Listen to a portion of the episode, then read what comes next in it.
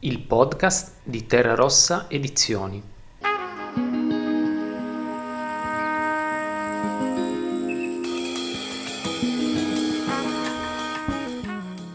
Sul comodino di Carlo Bertocchi. Ehm, sul mio comodino in realtà purtroppo come tanti immagino appassionati lettori non c'è un solo libro. Eh, in questo momento tra l'altro ho scelto di fare eh, questa cosa e di, di, di di parlare attraverso questo podcast dalla mia camera, perché così vedo esattamente il mio comodino ed è impressionante perché ci sono 27 28 libri, che ovviamente sono sempre molti di più di quelli che, che, riuscirò a leggere e tutti noi che abbiamo questo problema di acquisto compulsivo di libri conosciamo questo dramma. Però eh, per prendere un libro che possa essere eh, significativo eh, o che mi abbia colpito particolarmente, io avrei bisogno di rifarmi almeno tre o quattro autori, Italo Calvino, Daniel Pennac, e altri. Allora ho deciso di prendere uno che non è nessuno di questi, ma che secondo me li, in buona parte li, li raccoglie, eh, che è Roman Gary. Roman Gary con La vita davanti a sé. Ed è un libro che mi è stato consigliato, tra l'altro in maniera molto lusinghiera perché si alludeva al fatto che, che, potessimo avere delle assonanze e questo una volta che l'ho letto ho capito che era solo lusinghiero perché Roman Gary scrive, non solo scrive da Dio ma eh, scrive con una feroce dolcezza che è incredibile. Per me è, è, stata una rivelazione leggere lui come al tempo lo fu, per esempio, leggere Camus o molto tempo prima o, o appunto Daniel Pennac. Eh, e Roman Gary mi ha, mi ha, fatto venire in mente che eh, effettivamente alle volte quello che chi scrive, chi ha questa velleità, eh, può anche semplicemente cercare di dare una, un afflato, può cercare anche di dare semplicemente una, una visione, una visuale di un piccolo spicchio, di una piccola parte di mondo che contiene in sé una quantità gigantesca, una quantità inenarrabile di emozioni e di, di sentimenti che possono essere gestiti e, e, e trasferiti agli altri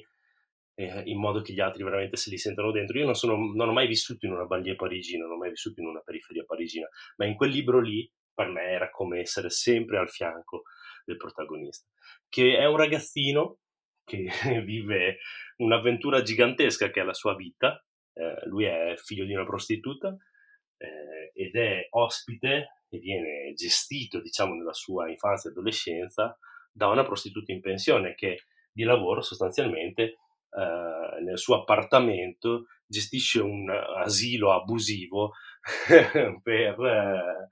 figli di prostitute e per evitare che i servizi sociali vedendo questi ragazzini in giro, insomma, che, che, questi ragazzini si vadano a mettere nei guai o comunque, insomma, a un certo punto qualcuno li segnali, qualcuno ne faccia preda del, del meccanismo e della società che non comprende come anche, anche nella, nella, parte del mondo di sotto, nel mondo no, di, eh, dei, degli ultimi, dei penultimi, dei terzultimi, ci possa essere in realtà un meccanismo familiare, un meccanismo solidale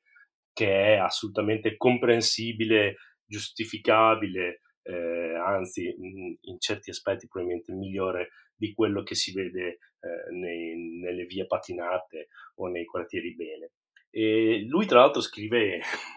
scrive in maniera veramente eh, incredibile, a proposito di stile, si parlava in altre, nell'altro podcast, eh, quello è uno stile che secondo me vale, quel libro lì vale una carriera, da un punto di vista anche proprio uh, della, della, scrittura, della capacità di immergere e di far immergere. E lui scrive ad esempio una cosa uh, meravigliosa che è uh,